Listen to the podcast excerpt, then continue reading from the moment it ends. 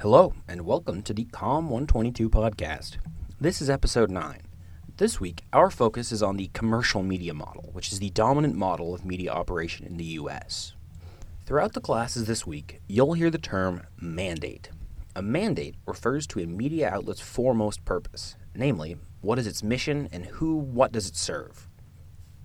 Generally speaking, there are the commercial media mandate and the non commercial media mandate, which is a topic of next week. The commercial mandate is followed by commercial media outlets such as HBO, Hulu, New York Times, and the big four TV networks CBS, NBC, ABC, and Fox. In fact, most media outlets here in the States are based on the commercial mandate. That means that their primary mission is generating profits. However, we do have media outlets based on the non commercial mandate. For example, PBS and NPR are public broadcasters in the country whose primary mission is not profit making, but to educate, inform, and entertain the community. While the commercial mandate is very dominant in the US, it's not necessarily so for elsewhere in the world. Take Europe, for example. In 2017, public funding accounted for 24% of the revenue in Europe's TV industry, whereas in North America, the number is merely 1%. If we look at the level of public funding for public broadcasters, the US and Canada are at the bottom of the rank, and European countries such as Norway, Germany, Sweden, and Denmark are the top. Between various mandates, the key difference lie in who pays for the media, who does it serve, and what determines its success. In reviewing the funding sources of commercial media outlets, we'll notice an important shift in the industry, which is the shift from ad supported media to paid media. Let's unpack that. In the business of TV, we know that in the States there are four big TV networks CBS, NBC, ABC, and Fox. They broadcast national news and have local affiliates across cities to produce regional news. They stream the Super Bowl, Emmys award shows, the Academy Awards, and very likely they carry your favorite TV series. It used to be that the TV networks were 100% supported by advertising. In the pre digital and pre cable era, all you needed was a TV antenna to pick up the signal from the TV networks. You didn't have to pay to watch the content. The content was freely available via radio airwaves, but what I just described is long gone. Between the 1950s and 1980s, most commercial TV stations were funded entirely by their advertising dollars. Yet in 2004, we, the consumers, spent more money on media than advertisers did. And in 2008, we spent more time with paid media than with ad supported media.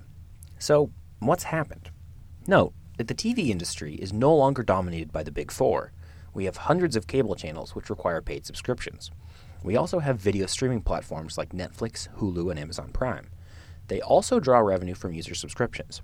Besides, we have the iTunes Store, Google Play Store, and many other such stores that allow users to buy or rent a particular episode of a TV show or movies. These are examples of paid media. Currently, the revenue of the TV industry comes from three main sources. First, licensing fees and broadcasting rights. For instance, one of the big four TV networks strikes a deal with the NFL to live broadcast the Super Bowl. The broadcasting rights tend to be exclusive, and the TV network gets paid if an overseas broadcaster live feed of the game comes from the TV network. The second source of revenue is advertising. This is pretty obvious. During the 2019 Super Bowl, the game's broadcasting rights holder, CBS, charged a record 5.25 million on average for a 30-second spot. The third source is subscriptions. This applies to cable channels, but also increasingly the big four TV networks as they individually launch or plan to launch streaming and on demand platforms. CBS's streaming site, CBS All Access, charges its users $9.99 per month for commercial free content. As we've noted previously, the TV industry has shifted from relying on advertising to relying on paid media content. Ad supported media and paid media are not mutually exclusive. Currently, commercial media outlets increasingly use a hybrid model, drawing revenues from both advertising and subscription. Hulu is a good example of that. It's partly supported by advertising and partly by subscription. Hulu's basic plan costs about $6 per month, and if you're on that plan, you still need to watch commercials. Want a commercial free subscription? Pay about $12 then. Next, we turn to the newspaper industry. You may have noticed that the newspaper contains a heavy amount of advertising content open a print edition of the Boston Globe, you will encounter classified ads. The online editions of newspapers are also embedded with ads and more subtly promoted content. You would think that newspapers in the current digital age invest a lot in online ads, But you might be surprised to know that compared to subscription, the share of advertising revenue in the total revenue of a newspaper has been declining. At least, that's the case for the New York Times. In 2017, around 60% of the revenue from the New York Times came from subscriptions. Advertising, whether in print edition or online, does not appear to be as effective as originally anticipated. So, newspapers instead focus more on attracting new subscriptions.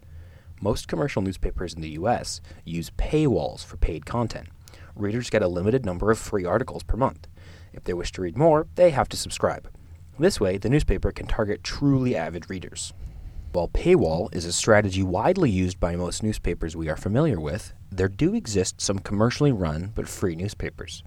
The Guardian, a newspaper in the UK, is one such example. The Guardian does not charge users a fee for all of its online content. It relies instead on voluntary subscriptions. If you do subscribe to its edition, you can avoid the ads and read without interruptions. Well, that's what The Guardian says on its website. I haven't actually bought it. Additionally, The Guardian fervently solicits online donations. Every time you read an article in The Guardian, you'll notice the little yellow text box asking you to support the newspaper by donating as little as $1. Does The Guardian's approach work? Yes, probably. A recent report indicates that The Guardian has made profits from its model, and that is quite rare in the current newspaper industry. Here's another example South China Morning Post. It's a daily newspaper in Hong Kong covering the Asia Pacific. It's a legacy newspaper, but it's been recently bought by Chinese tech giant Alibaba. Alibaba, as a conglomerate, has decided to make the online edition of the newspaper free to the public. So here comes a third way of running newspapers, having a conglomerate support the free access to the newspaper's content. While the newspaper industry might be in a dire situation, financially speaking, they hardly are standalone companies. Newspapers tend to be owned by big media conglomerates or tech giants. With a deep pocket of the conglomerates, newspapers may be able to survive the day. We have discussed quite a bit about who pays for commercial media content. The next question is who does commercial media outlets serve, and what determines the success of an outlet? The short answer is the commercial media outlets serve the business interests of advertisers and investors. Does that sound bad? Yes. Due to the commercialization, commercial media outlets typically cater to corporate values and preference of affluent audiences, leaving many underprivileged communities and demographics underserved. That said, commercial media outlets do have the strength in fostering competition and creativity in the marketplace, and in that, they serve the audience's diverse needs and preferences. As we approach the end of this episode, I have a question for you. What do you think has contributed to the shift from ad supported media to paid media? As media outlets move away from the ad supported model, do you think advertising is becoming obsolete? We'll talk about it more in class, but feel free to reach out. My name is Max Gillis, and thanks for listening. I'll see you next week.